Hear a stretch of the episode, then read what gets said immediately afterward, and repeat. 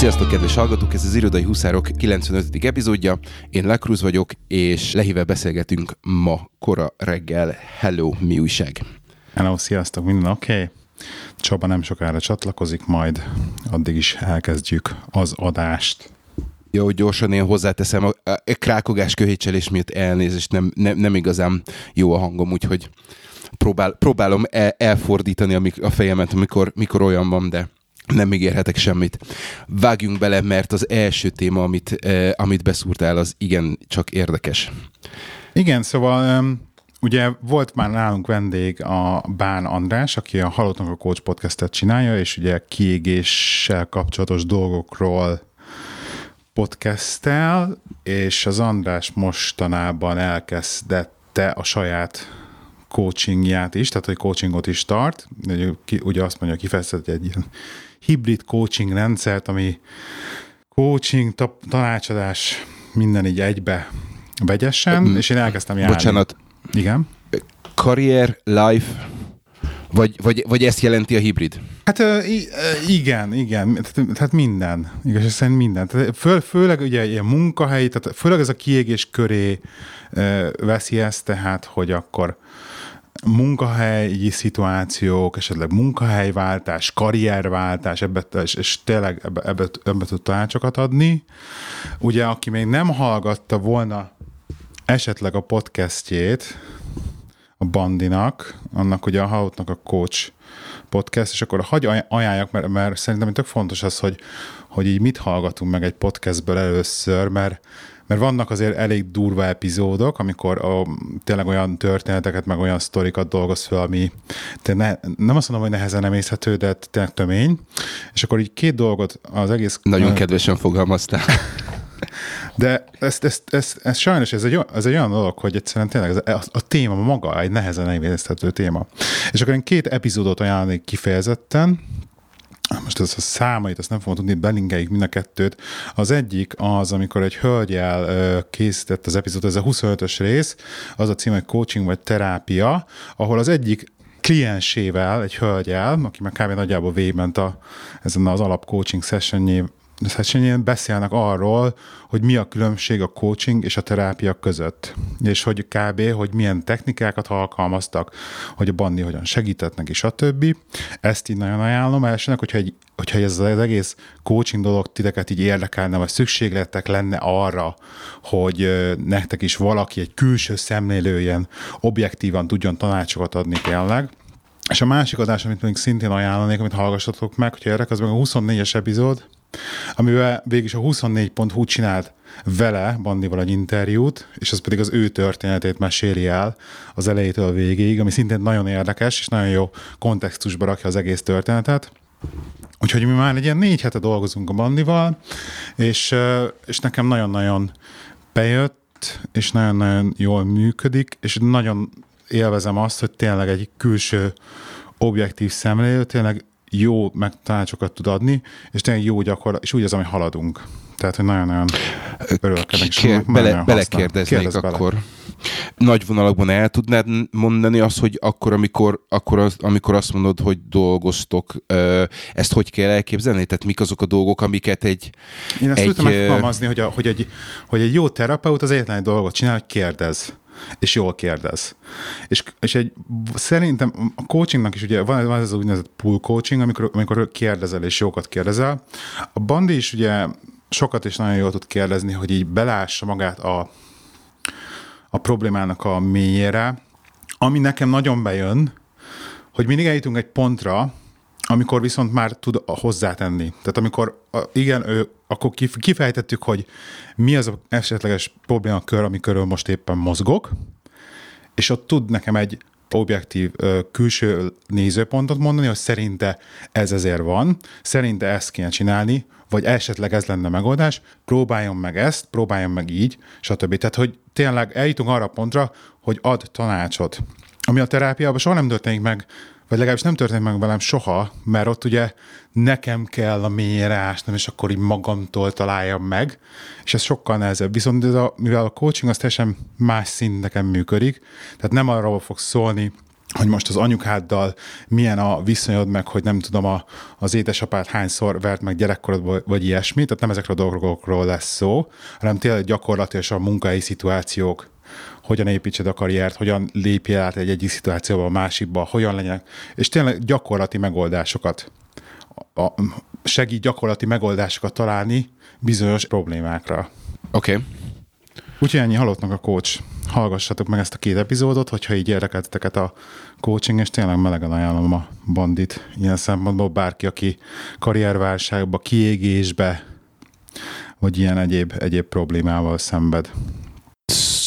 Szuper. Én egyébként, én egyébként megmondom az őszintét, hogy ezt kötelezővé tenném kb. minden 18 évesnek, aki pályaválasztás előtt áll, ezért kérdeztem az elején, hogy ez career coaching-e vagy sem, is, meg, is. meg life coaching-e vagy sem, mert én akkor, amikor ezzel kapcsolatban úgy utána néztem, és, és mondjuk úgy, hogy félig meddig fél lábbal bele beleléptem, akkor nekem, nekem a coaching az egészen más típusú, vagy, vagy igen, tehát egy más típusú aktivitás jött le, így a, így a leírások alapján.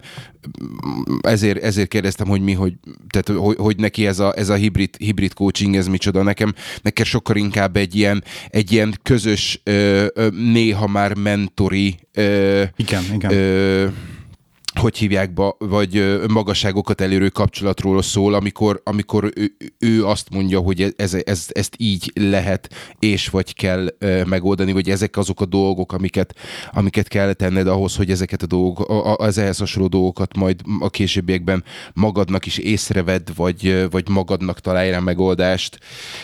Engem, engem igazán a, a, a karrier coaching érdekel, akkor, amikor ennek utána néztem, és azért, azért mm, érezt ezt tartom furcsánk ezt, amit mondasz, illetve nem furcsánk, csak érdekesnek, hogy ezt a fajta megközelítést.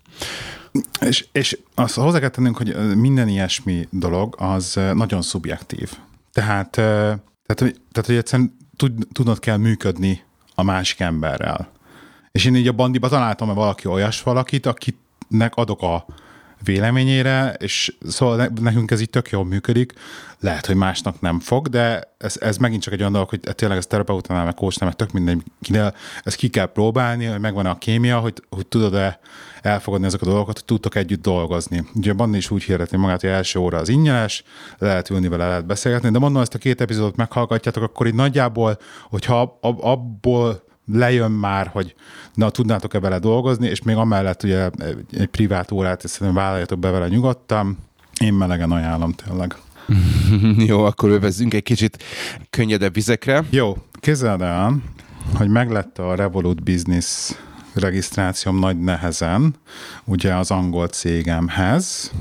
Ö, miért nagy nehezen? Hát mert, mert az, az érdekes, hogy, hogy, a, hogy van egy, volt egy ilyen approval process, hogy akkor ilyen dolgokat be kellett küldeni, azt le kellett fényképezni, nem tudom, számla, stb. proof of address, mint ahogy szokásos ilyenkor.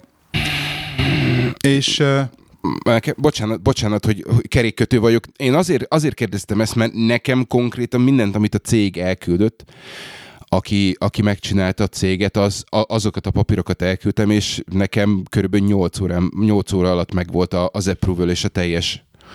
Nekem nem fogadták el a, a a forwarding address, tehát a, a regisztrált addressem, ami ugye egy, egy londoni cím, azt nem fogadták el a wow, Revolut. Okay.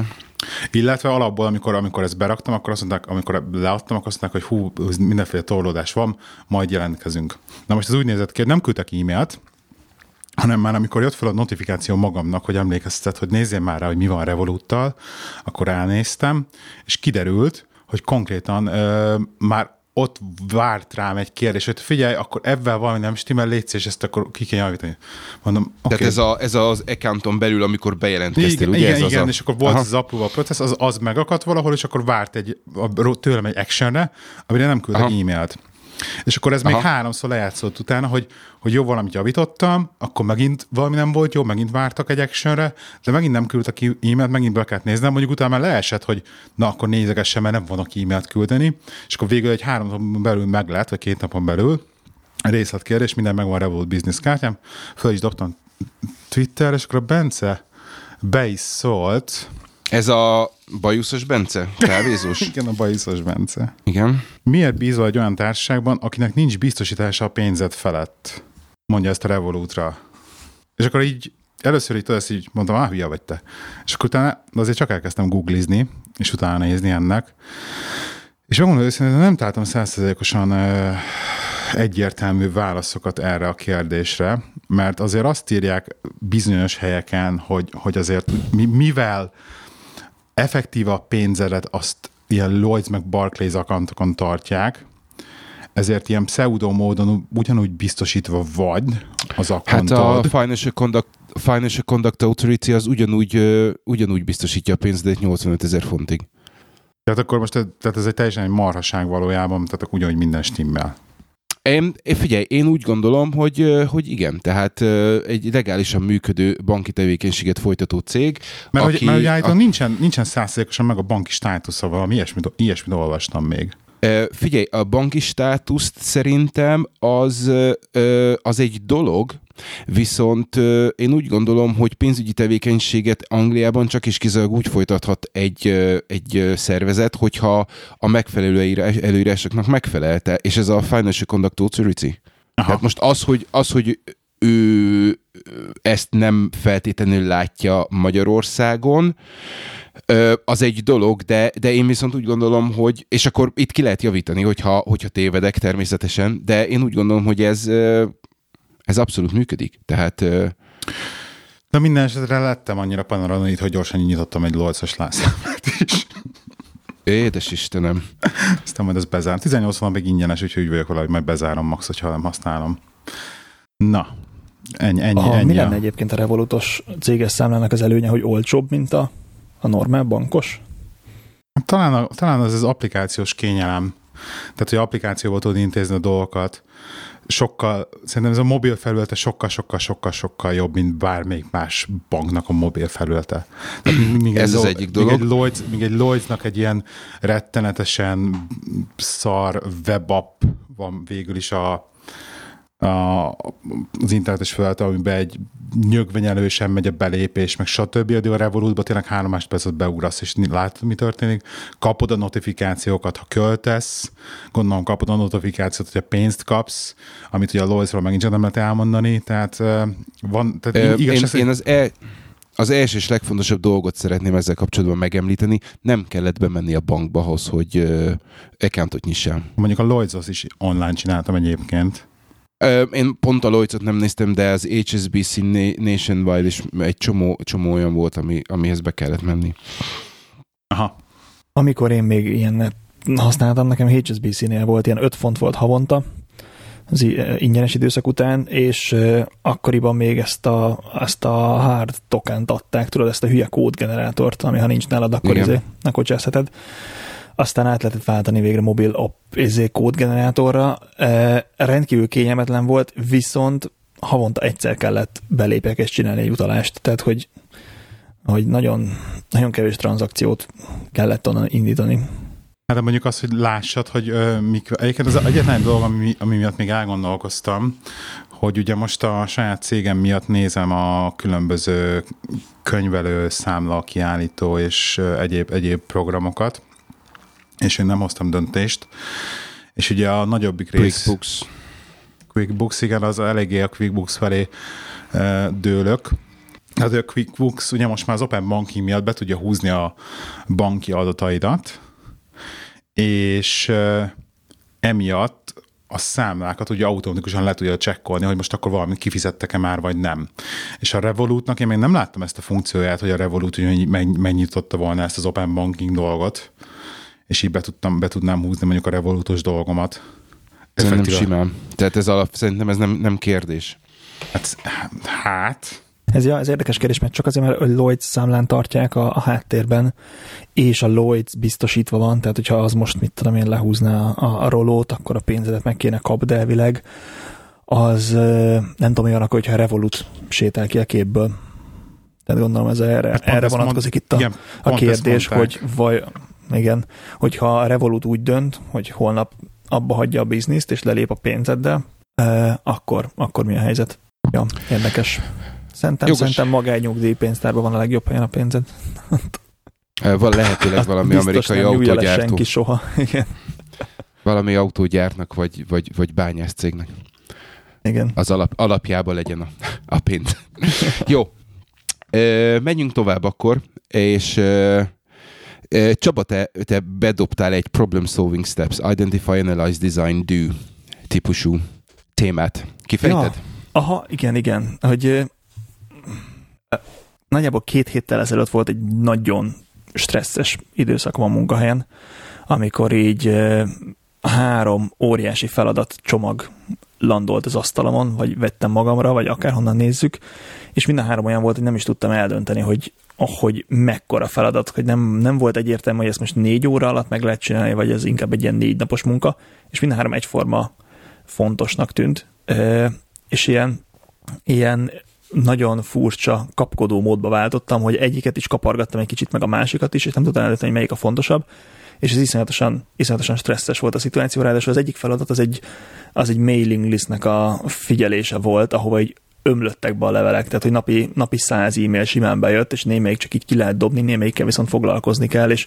száz e-mail az olyan, hogyha csak 30 másodpercet töltesz vele, az akkor is, az akkor is 50 Sok. perc Az A- akkor is sok. a, a száz e-mail, és, és ilyen, ilyen habzószájjal kapkodtam, és, és totál stresszes voltam. És aztán beszéltem a, beszéltem a manageremmel, és tökre azt vártam tőle, hogy majd ad nekem egy ilyen stírt, hogy figyelj, itt van ABC, akkor, akkor tegyük sorba, foglalkozz ezzel, tehát hogy segítsen megtalálni a, a prioritásokat. Ehelyett egy ilyen nagyon érdekes coaching beszélgetés lett belőle, hogy mondta, hogy hát először is van ez a fontos, nem fontos, sürgős, nem sürgős mátrix, és akkor próbáljuk meg elhelyezni. Eisenhower Matrix, igen. Igen. Igen, próbáljuk meg elhelyezni, hogy mi az, ami, mi az, ami tényleg fontos, és mi az, amit csak sürgősnek titulálnak az emberek. Tehát a bejövő e-mailek, az tipikusan olyan, hogy sürgős, de baromira nem tudod, hogy ez most fontos, vagy nem fontos. Tehát könnyen lehet, hogy csak a e, hogy igazából nem fontos, csak hogy fölpattog az e-mail, az gondolod sürgősnek. Meg, meg rá kellett jöjjek, hogy nekem ez a nekem nehezen megy ez a ez a típusú munka, amikor... A triaging? Nem, a, nem maga a triázsink, hanem amikor így, így ömlenek be az e-mailek, tehát hogy akár egy ilyen mailing list, vagy, vagy helpdesk hasonlóan működik, tehát az, amikor így, így nem egy-két projekted van, hanem van mondjuk ilyen 50 vagy 100 item nyitva, és akkor melyikkel mi van. Én nekem ez az elaprózódott, nagyon multitaskot igénylő cucc, ez nekem baromira nehezen megy. Ezt be kellett látni. Tehát, hogy jobban szeretek nagy dolgokra koncentrálni, mint, mint sok kis dologban elveszti. Na mindegy, és ez a fontos, nem fontos, meg a e, sürgős, nem sürgős Matrix után beszéltünk a probléma megoldásról, hogy e, van egy ilyen probléma megoldás négy lépés, ami az első az, hogy identify, a második az, hogy design, e, utána már, már elfelejtettem. Ugye?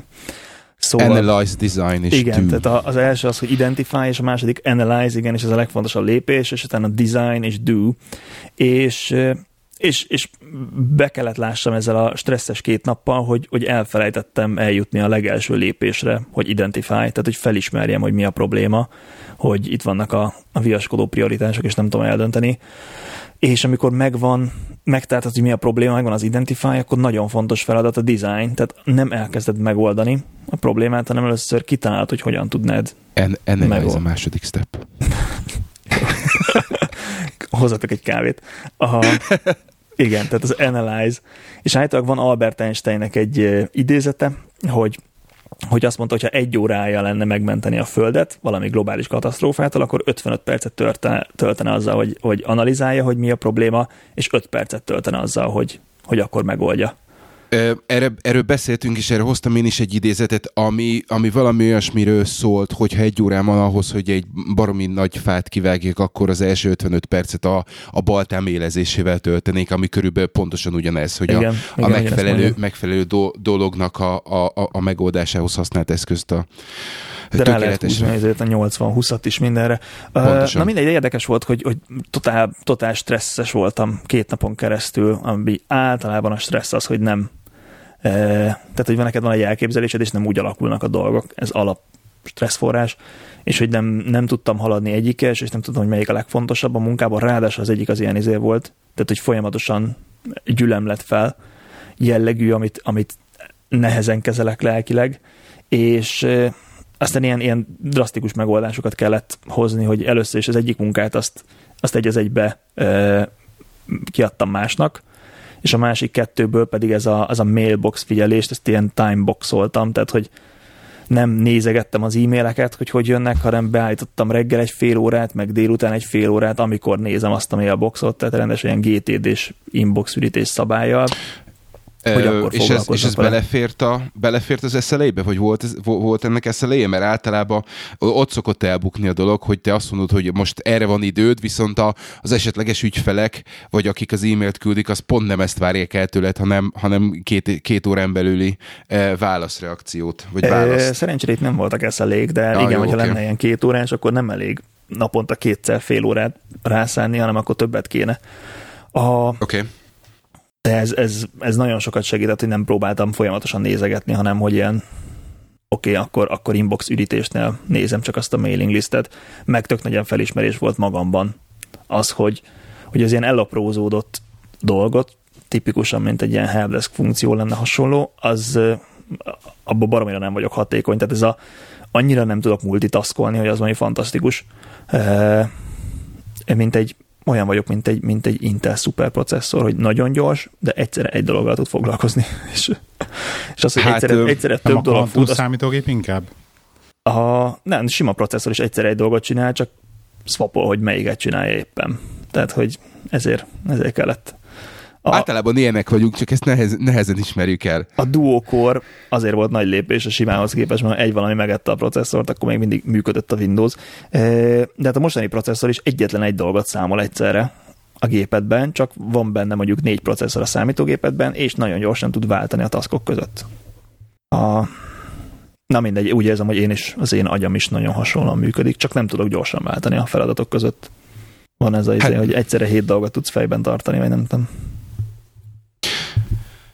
Igen, ami, miatt, ami miatt az én következő témámat idehoztam, ez pontosan ez a, ez a, ez a négy lépéses uh, metodika volt, Identify, Analyze, Design és Do.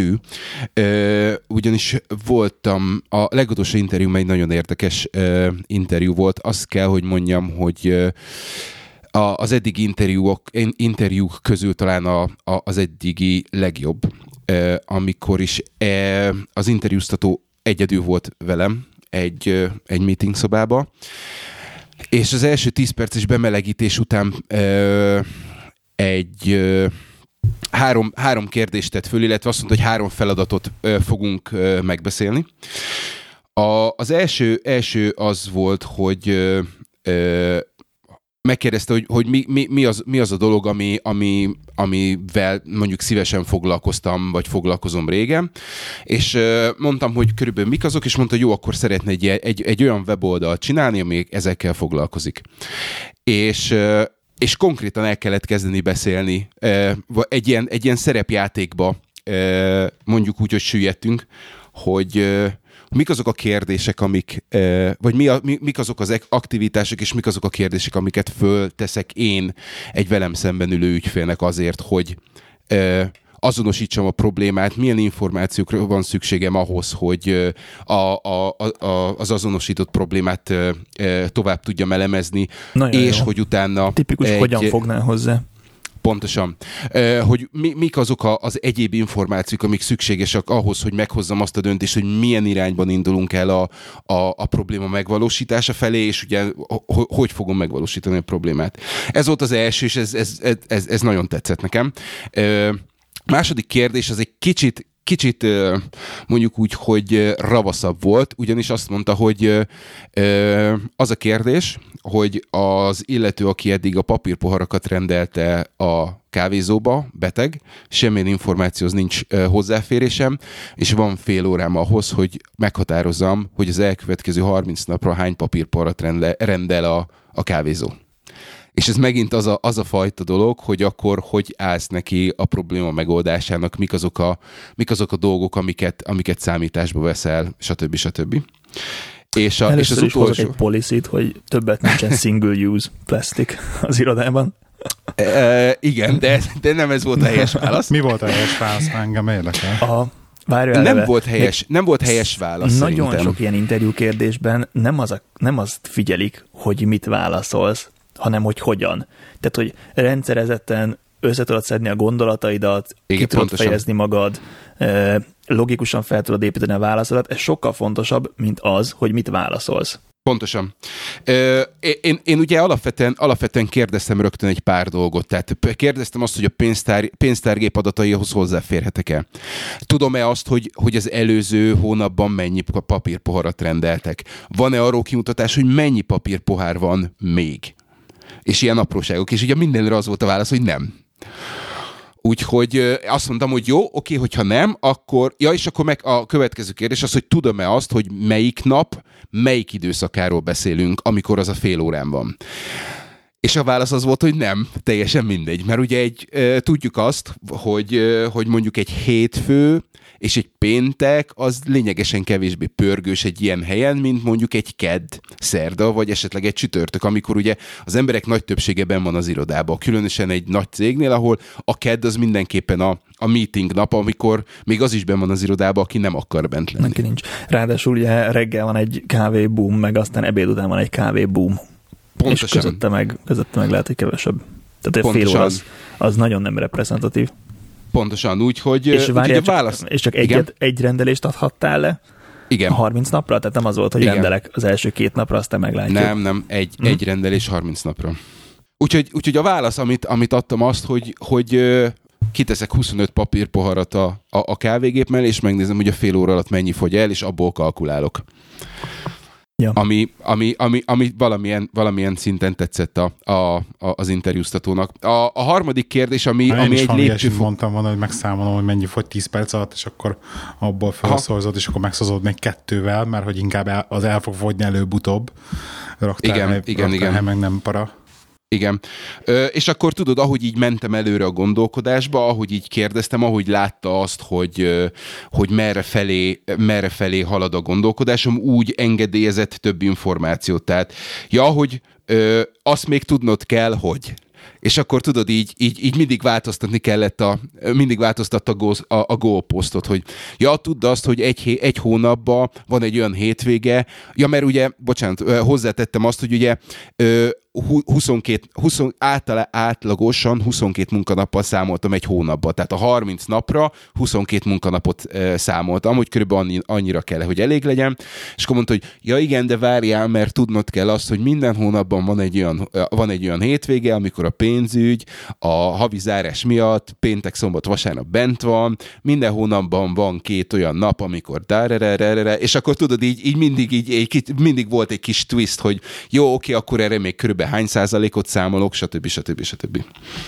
Úgyhogy ez, ez, ez, ilyen, ez ilyen tök jó kis izé, Azt tudod, agymozgató. hogy hány ember dolgozik az irodában?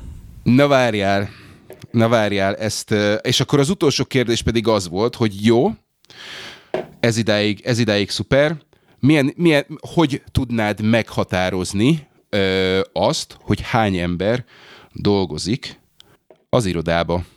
És akkor kérdeztem, hogy milyen adatokhoz van, van hozzáférésem, és mondta, hogy Az most ezzel ne foglalkozz. elfogyott Ez- papírpohár, annyit tudsz. Mondta, hogy ezzel ne foglalkozzak. Ó, mondom, jó, oké. Ugye És ez akkor nagyon egyszerű. Kétfajta ember van, aki iszik kávét, és aki nem. Aki iszik kávét, az megiszik naponta kettőt, aki nem iszik, az nem iszik, úgyhogy ebből következik, hogy ahány papírpohár fogy, annyi ember van. nem, Mert a kávésok fognak kettőt venni, a nem kávézók nullát, 50-50 százalék az eloszlás, úgyhogy ennyi. Hát én ettől egy a- kicsit, kicsit, kicsit bonyolul, bonyolultabb vá- választ vártam, hiszen a maga szituáció is bonyolultabb. Ugyanis mondtam, hogy jó, akkor számoljuk össze, van hét épület, minden épületben van egy kávézó, összegyűjteném az ottani adatokat. Van egy főépület, amiben van egy nagy étkező, ahol az emberek általában nagyon sokan ö, esznek, ö, úgyhogy annak az adatait megnézném, hogy ott hány adag kaja fogy, ö, megnézném azt, hogy hány parkolóhely van, és akkor ezekből, ö, ezekből kalkulálni azt, hogy körülbelül mennyi van, és akkor, amikor belőttem, hogy ilyen körülbelül egy, egy nap olyan 7500 és 10.000 ember lehet az irodában, akkor, akkor körülbelül az, azt mondta, hogy igen, satsz per kb. az úgy, az úgy reális. Király. Úgyhogy, Figyelj, amikor Canary Wharfon dolgoztam, abban az óriási 42 emeletes épületben, ahol 10 ember dolgozott, ott, amikor elkezdtek leállni a papírpoharakról, ott ki volt írva, hogy ebben az épületben naponta 10 papírpoharat fogyasztunk el. Úgyhogy Igen. mindenki, mindenki használjon csak egyet egy napra, meg hozza magával a kis újra használhatót. De ott, ott teljesen stimmel, tehát tízezer ember elhasznál tízezer papírpoharat egy nap. Igen. Igen, ez a, ez a, ez a tízezer, ez körülbelül. Láttam egy számot, hogy amióta ők ö, minimalizálták a papír, papírpohalat, akkor, akkor millió, milliós nagyságrendű a, a, a papírspórolás. Úgyhogy... Ja. Úgyhogy ez, ez volt, úgyhogy nagyon-nagyon élveztem ezt az interjút, mert ilyen, ilyenben még nem volt részem. Tehát ez, ez volt az, ahol nem, nem igazán a, a tudásra kérdeztek rá, hanem tudod, ez a probléma megoldási. Aha, Én hallottam megoldás. hasonló kérdést. Uh, talán McKinsey interjún, hogy, hogy mondd meg, hogy hány radiátor van Londonban. És természetesen Ups. nem egy exakt választ várnak, hanem hogy hogyan, tehát hogy hogyan gondolkodnál, hogy hogyan lehet ezt nekiállni, kiszámolni, hogy akkor jó, minden háztartásban vannak radiátorok, egy háztartásban többen élnek, akkor mi lehet az arány, hány, hány ember él Londonban, plusz vannak az irodaházak, meg az üzlethelységek, és hogy akkor, akkor hogy jutsz el egy valami logikus következtetésre, hogy akkor jó, a 9 millió emberre szerintem van 18 millió radiátor. Víz. Az, az, az kemény azért. Egyébként én nem vagyok kikészül azoktól, amikor csinálnak ilyen világstatisztikákat, amiket azt csinálják meg, hogy mondjuk ezer embernél megszámolják, hogy mondjuk mennyi radiátor van, és akkor azt kivetítik az egész világra, és azt mondják, hogy a világon akkor ennyi radiátor van. Hát ez, ezek, ha ezek, ezek, erről szól, hogy reprezentatíve a, a mintavételet, vagy nem. Tehát, hogyha megkérdezed De a... hát ezek a legtöbb esetben nem. Tehát én azt hinném, hogy, hogy tök mindegy, milyen ezen ember kérdezem, akkor ez egy mindig egy nem reprezentatív mintavétel lesz. Hát, tehát van a, a Na jó, de hát a, a választási, a, a választási izéket is így, így határozzák meg. Igen. Tehát az a, az, az, az 5000 ember. Meg azt, hogy, a, az, hogy hány ember néz a tévécsatornát, azt is így nézik. Hát e- e- Igen. ezért érdekes, hogy hogyan veszel reprezentatív mintát, hogy a demográfiai eloszlás, meg a lokáció, meg a, meg a minden beleszámolva. Igen. Mert hogyha megkérdezed a, a magyar podcasterek ezé Facebook csoportjára feliratkozott embereket, hogy töltsenek egy kérdőívet, az baromira nem lesz reprezentatív, mert az tényleg csak a nagyon, nagyon hardcore podcasterek fognak oda feliratkozni és abból is csak a nagyon hardcore hardcore fogják kitölteni a kérdőívet, tehát hogy Igen. lehet ilyet csinálni, csak nem, nem derül ki. Mint ahogy a, a hallgatóknak a, a 10%-a, aki, aki odáig elfajul, hogy akár hozzá is szól egy podcast, ez a 90% meg kúsban van, úgyhogy soha nem fogod megtudni, mit gondol és mit szeret, mit nem. Na ja, én egyébként régen úgy gondoltam, hogy ezek a makroadatok, ezek teljesen hülyeségek. Tehát amikor mondják, hogy 3%-kal visszaesett az új lakások eladása ebben a hónapban, akkor úgy gondoltam, hogy jó, hát és akkor mi van? És egyre inkább érzem azt, hogy van értelme az ilyen makro, makroadatokkal foglalkozni, hogy az, az, tényleg, az tényleg jelent valamit, hogy előző év ugyanahoz a hónapjához képest mondjuk, mondjuk visszaesik az autóvásárlás, vagy a lakáseladás, vagy, a, vagy növekszik a munkanélküliség, vagy bármilyen adat, az, annak tényleg van, van értelmes releváns értelmezés, ami, amit tényleg te tudsz használni.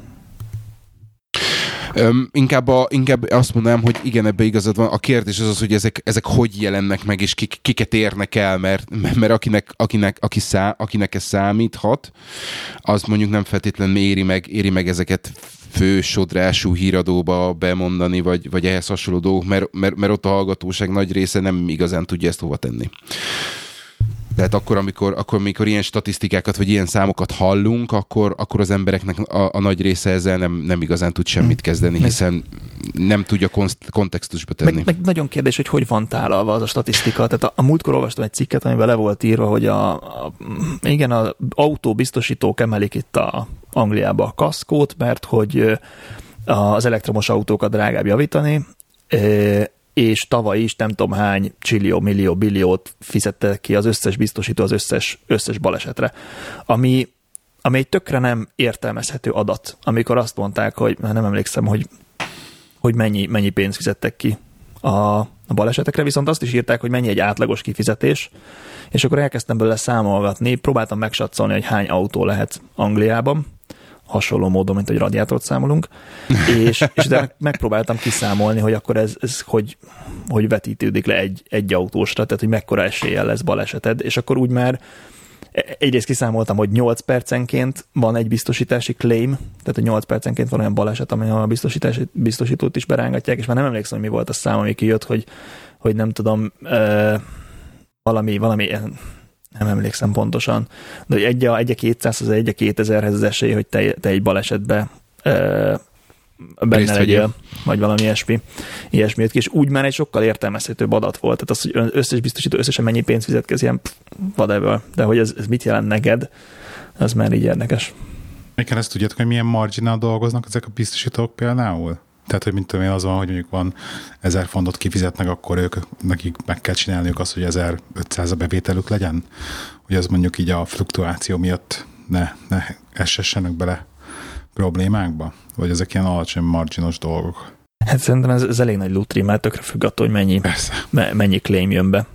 De, de, de például lutri annyira egy ilyen biztosító szakma, mint mennyire gondoljuk, vagy ez valójában Én... annyira az átlagolás, annyira kisimítja ezeket a görbéket, hogy, hogy valójában mégse lutri. Szerintem, Tehát, így... szerintem az autóbiztosítás az elég oké, okay, mert hogy megvan az autónak az értéke, te tudod, hogy ha rommá törik, akkor az mennyit, mennyibe kerül, és akkor ahhoz képest statisztikák alapján tudod látni, hogy, hogy mennyi, mennyi, milyen valószínűséggel mennyire fog megtörni. Tehát az szerintem elég jó, és az emberek rögtön, rögtön claimelnek, tehát nem ülsz rajta két évig. Ami nehéz, Ez az egyik dolog. Szerintem az ilyen egy mondjuk egy ipari komplexumnak a biztosítása, hogy ott fölmérni, hogy, tehát, hogy van egy izém, van egy kohóm, és akkor kötök rá biztosítást, és akkor ott fölmérni, hogy milyen balesetek, milyen valószínűséggel fordulhatnak elő, amikor nincsen baromi sok adat, amiből tudnál átlagolni. Ráadásul simán lehetnek olyan klémek, amik évekkel később, hogy ja, egyébként mérges gázokat bocsájtottunk ki tíz éven keresztül, most kezdenek el bejönni klémek tíz évvel ezelőtti dolgokról, mert, mert most jön ki a betegség. Tehát, hogy a, az egész, hogy hány évvel később jelentkezik, annak van egy ilyen lefolyása a biztosítóknál, ilyen háromszögelésnek hívják, hogy hogy minél több év eltelt, annál kisebb valószínűségű, hogy még arra az évre te kapsz claimet, de arra is kell gondolni, hogy, hogy lehet, lehet olyan, ami, ami később fut be. Igen, pont ezt akartam mondani, hogy azáltal, hogy akkor, amikor biztosítást kötsz, iszonyat mennyiségű adatot ö, kell ö, a biztosítóknak megadni. Tehát egészen, egészen olyan szintig ö, visszamennek, hogy utcán parkolsz, zárt parkolóhelyen parkolsz, fedett helyen parkolsz, van-e kamera a, azon a részen, ahol és, parkolsz. És ö, hogy kontraktor vagy-e? Én, én soha nem tudtam, hogy miért ilyen drága a biztosítás Angliába. Hát jó, ennyi, mit csináljak vele. De hogy, de hogy tényleg mondjuk ilyen évi biztosításra kifizettem az autó árának a hatodát, amilyen nonsens volt, hogy hat év alatt kifizettem az egész autó árát biztosításra. És amikor átmentem permanensbe, és a biztosítónál beklikkeltem, hogy ja, by the way, nem vagyok kontraktor, hanem permanens, akkor leesett így a felére a biztosítás. És így néztem, Pontosan, hogy, tehát, tehát, ezek alapján, ezek, a, ezek az, a, a, az adatok alapján iszonyatosan egyszerű kiszámolni, hogy körülbelül mi, mi, mi a rizikó. Uh, például volt uh, biztos emlékeztek a, a Honda Civicre, a, az elsőre talán, ami Angliába igazi, igazi hot hatch volt, az a, az a, a béka, szemű, a, béka szemű talán úgy hívják, abból volt a, abból volt a Typer. Az, 700 lóerő, fent van a váltó a hónod alatt. Nem, nem, tehát ilyen egyhatos kis szar, de, de megy, megy, mint a dög, és úgy képzeld el, hogy, hogy a, azt az autót ilyen, ilyen szarér adták, már akkor is, amikor, amikor kijöttem.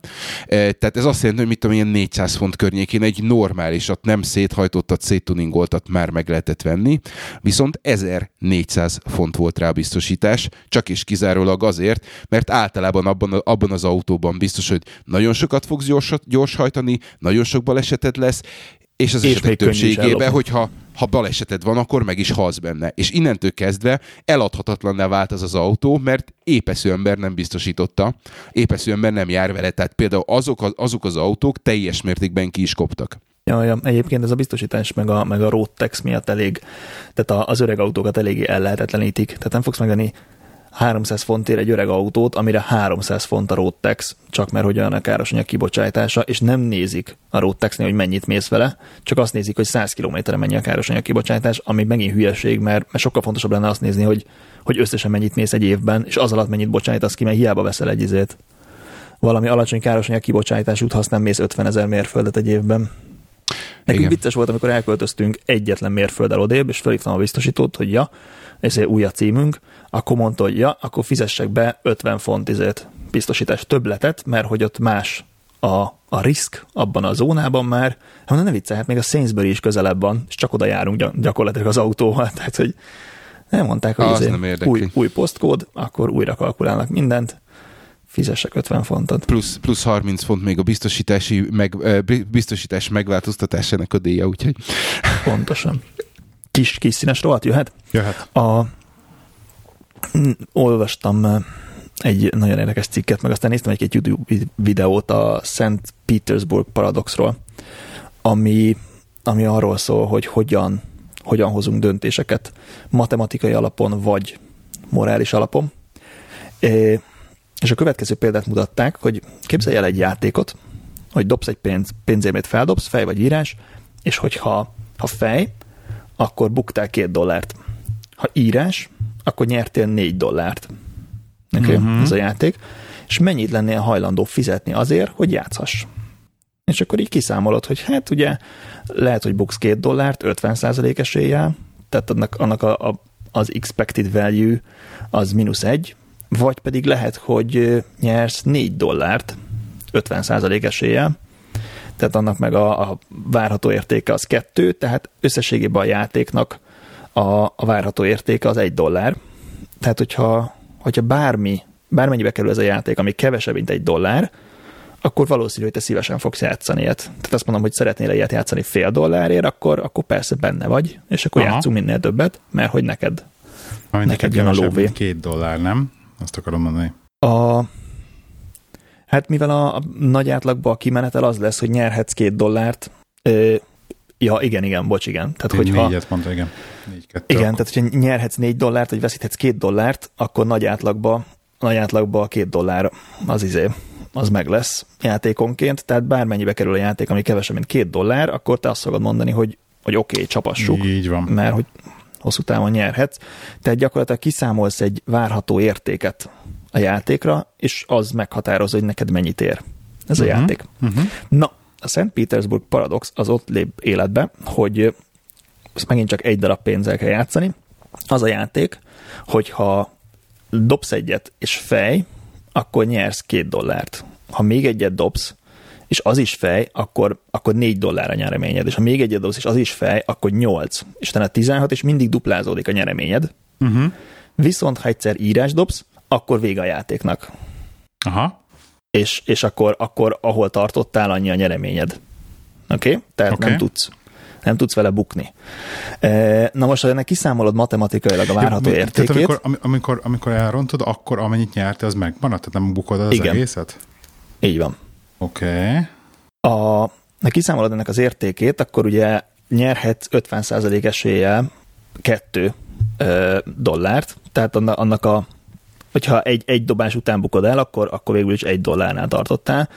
Ha pedig a, a következő, következő kört is hozzá tudod adni, akkor annak csak egy negyed esélye van a következő körnek, hogy ugye kettő, kettőször is fej legyen egymás után, akkor már csak, már csak egy negyed esélye van, viszont nyerhetsz négy dollárt, tehát a, a második körnek a várható értéke is egy dollár. Uh-huh. Oké. Okay.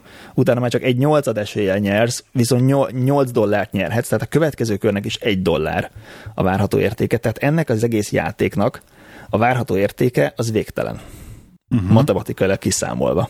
Uh-huh. Viszont mégis elég el, nehéz elképzelni, hogyha megkérdezem, hogy na, mennyit fizetnél azért, hogy játszhass, akkor azt mondanád, hogy vidd a kocsimat, vidd a házamat, ez minden pénzt megér, hiszen, hiszen végtelen a, a várható értéke. Tehát, hogy belép ilyenkor, ilyenkor felülírja a matematikai e, ilyen expected value-t, felülírja egy ilyen, egy, vagy matematikai kockázatvállalás, felülírja egy morális kockázatvállalás és azt egy ilyen játékban mennyit lenne hajlandó valaki fizetni, az már sokkal inkább függ a hozzáállásához, hogy mennyire szelet szerencsejátékozni, vagy mennyire függő szerencsejátékban, hogy milyen az anyagi helyzete, tehát hogyha hogy éppen nincs sok pénzed, akkor azt mondod, hogy izé, hát figyelj, próbáljuk ki, adok 20 dollárt, aztán izé, ha meg, ha meg baromi sok pénzed van, akkor lehet, hogy hajlandó vagy befizetni nagyobb összeget is. Tehát, hogy egészen más tényezők játszanak szerepet, mint maga a matematikai valószínűség. Uh-huh.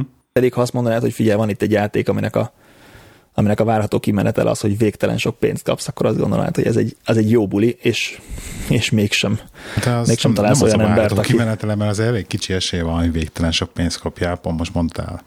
Mindig, mindig feleződik az esély annak, hogy te most akkor tovább tudjál menni. Lényegében. E, igen, de hogyha meg matematikailag kiszámolod, akkor meg a expected value az csak simán annyi, hogy milyen valószínűséggel mekkora nyereményt kapsz. Aha.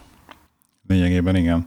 De nem, Úgyhogy, ez, nem, ö- nem, nem, ez jön be, ez a dolog jön be akkor is, amikor mondjuk rulett ezer, és akkor ugye fekete, fekete piros, Hát a, duplázod, ja, a rulett duplázod, ugye, duplázod, és akkor, akkor vagy elbukod, vagy nem. igen, a rulettbe meg a, érdekes, mert ugye 50% majdnem 50% eséllyel nyersz, hogy fekete vagy piros, és, és duplázod a pénzedet, tehát hogy arányban van a, az esélyed a nyereményel, é- és egyedül azért, azért éri meg a kaszinónak, mert hogy ott van a nulla is. Tehát, hogy nem 36 van a rulette, hanem 37, ezért hosszú távon tényleg az ő oldalukra hajtja a malmot, de, de tök fair, hogy majdnem 50% esére 50%-os izét fizet. Még ha megnézed a lottón mondjuk, hogy mekkora az esély, hogy kettesed vagy hármasod legyen, tök kicsi, és, és kb. visszanyered a jegynek az árát, a lottójegynek az árát. Tehát egyáltalán nincs az, hogy, hogy, hogy arányba lenne az, hogy És hú, mégis ennek mennyien lottoznak egyébként? Egy a 120 az esélye, és, és mennyit fizet, nem százszorosat fizet, hanem csak simán visszanyered a jegyárát. Láttam egy fantasztikus jó videót mostanában, leültek, és matematikai alapon kiszámolták, egy, egy, egy Csajci konkrétan egy könyvet is írt arról, hogy a monopoli statisztikailag hogy működik és hogy létezik-e az, hogy a monopoliba bizonyos, tehát hogy hova érdemes házat venni, mennyi házat kell venni, meg stb. És ez tök érdekes, mert azt mondanád, hogy igen, mert dobálgatsz, és hogy teljesen random az egész, de nem random, mert hogy ugye, fi, fi, ugye a maga a dupla kockadobásnak a lépései, hogy mik jönnek ki belőle, azok már alapból nem egy ilyen random el, ra, randomizált teljesen, akkor maga a táblán, hogy hol, hol fogják a legtöbb időt tölteni a játékosok, az is ugye be, ki, szépen kirajzolódik, mivel ugye ott van Meg, benne a meg bőr- vannak, ami kisebb, izé, tehát egy kisebb nyereség, meg nagyobb nyereség. igen, a börtön, és akkor így nagyon szépen kirajzolod, hogy melyik az a két, most már nem mondom meg pontosan fejből, de melyik az a két szín, amire... De a börtön után gondolom. Igen, nem, nem pont a börtön, börtön után egyel, azt hiszem, amit érdemes megvenni, és, még, uh-huh. és ott is kiszámolták azt, hogy például nem érdemes fölfejleszteni full szállodára, hanem hogy három uh-huh. házig a legjobb a return on investment, és abban a legjobban elvinni. De egy- gondolom, a csaj komplet könyvet írt erről, hogy akkor a Ez nekem az a- statisztikailag megnyerni. Az a bajom a monopolival, ezt elhiszem egyébként, hogy ezt meg lehet nyerni statisztikai. Az a bajom a monopolival, és azért van elmaradva modern társasjátékokhoz képest, hogy szerintem nagyon lineáris a játék, tehát hogy ahogy, ahogy az elején az emberek berendeződnek a legelején, miket tudsz megvásárolni, az, az nagyon meghatározza az egész játék igen. kimenetelét. Tehát, hogy Igen. beállsz egy pályára, és te azon a pályán mész, a szopuágon vagy, akkor ott vagy, ha pedig te vagy a mágnás, akkor meg ott vagy, de hogy nem, nem nagyon lehet előzgetni a játékban. Nincs benne Ö, stratégia, tehát nem nagyon tudsz stratégiázni. Hát nem nagyon tud stratégiázni, és nem nagyon van olyan, ami nem, nem mint a kigyók és létrák, hogy egyszer csak izé visszazuhansz. Tehát, hogyha te elkezdtél jól hasítani, meg tudtál venni egy-két jó helyet, azokat elkezdett fejleszteni, akkor mindenki neked fizet, és még többet meg tudsz venni. Tehát a, ja, ez a baj szerintem a monopolival, hogy, hogy baromi lineáris, és, és a, a játék első öt perce után már tudod, hogy ki fog nyerni, és a, akinek meg akinek meg éppen nem megy jól, az a maradék 25 percben csak izé, csak szív. Tehát, hogy nehéz nehéz benne változtatni, és szerintem a modern társas játékokban vannak olyanok, amik, amik ezt sokkal jobban meg, megoldják ezt a problémát, hogy legyen, legyen lehetőség. Ide beszúrnám a Terraforming Mars című társasjátékot, ami nagyon nagy kedvencünk itt családilag, és na abba aztán van stratégia tényleg. És érdekes, mert, mert, mert, mert abban már tehát van benne szerencse, tehát van benne randomizáltság valamilyen szinten, nagyon minimális, de viszont tehát az az a fajta játék, hogy tényleg ilyen stratégiákat kell kidolgozni, ilyen fajta stratégia, olyan fajta stratégia, hogy attól függő, hogy milyen karaktered van, ahhoz képest kell játszani, tehát ott tényleg az van, hogy nem a szerencsére, meg a kockadobásra és egyéb dolgokra vagy hagyatkozva, hanem most sokkal inkább így gondolkodni kell benne. Nagyon ajánlom mindenkinek. Király, király. Nekem van ismerősöm, akik hetente összeülnek társasjátékozni, és egyszer vagy kétszer csatlakoztam hozzájuk, de nem éreztem, hogy nekem ez, ez hetente megfelelő lenne ennek a, a frekvenciája ennek a dolognak meg, meg minden új játék, tehát tök sok idő megtanulni, hogy akkor az hogy kell játszani. Ez Igen. Nagy, nagy az investment. Learning curve. De egyébként, egyébként nekem a, a 9 éves fiam megtanulta a Terraforming Mars elég hamar, úgyhogy uh-huh. bonyolult játék, de annyira nem bonyolult. Ja, ja. Mi, mi csak a Katan telepesét játszottuk családilag. Arra emlékszem. Meg hát. Monopolit. De a Katan az, az, az, az aranyos játék. Arcassan. Carcassonne, az is jó, igen. De vannak ilyen oldalak, ahol vannak nagyon jó review-k. Ezért, meg az évtársas játék, meg nem tudom mi. Jól van, figyelj, én késtem, úgyhogy nem tudom, hogy mennyit, mennyit beszéltetek az Jó. elején. Van még egy komoly témám, amit be tudok dobni, vagy el tudjuk tenni legközelebb. Tudjuk el legközelebbre, szerintem már időben jó Tudjuk el legközelebbre. És akkor föl tudjuk cipzározni. Jó, nem, nem. Tehát Twitteren kukac leiket, 29 kukac lakrúz, irodai huszárok, telegram.hu a weboldalunknak a címe, telegram.me per irodai huszárok csatornán megtaláltuk minket, és ott lehet velünk beszélgetni, kérdezni, bármi, és ne felejtjétek, hogy az irodai huszár korporéten legelteti a lovát. Két hét múlva jövünk. Sziasztok! Sziasztok! Sziasztok!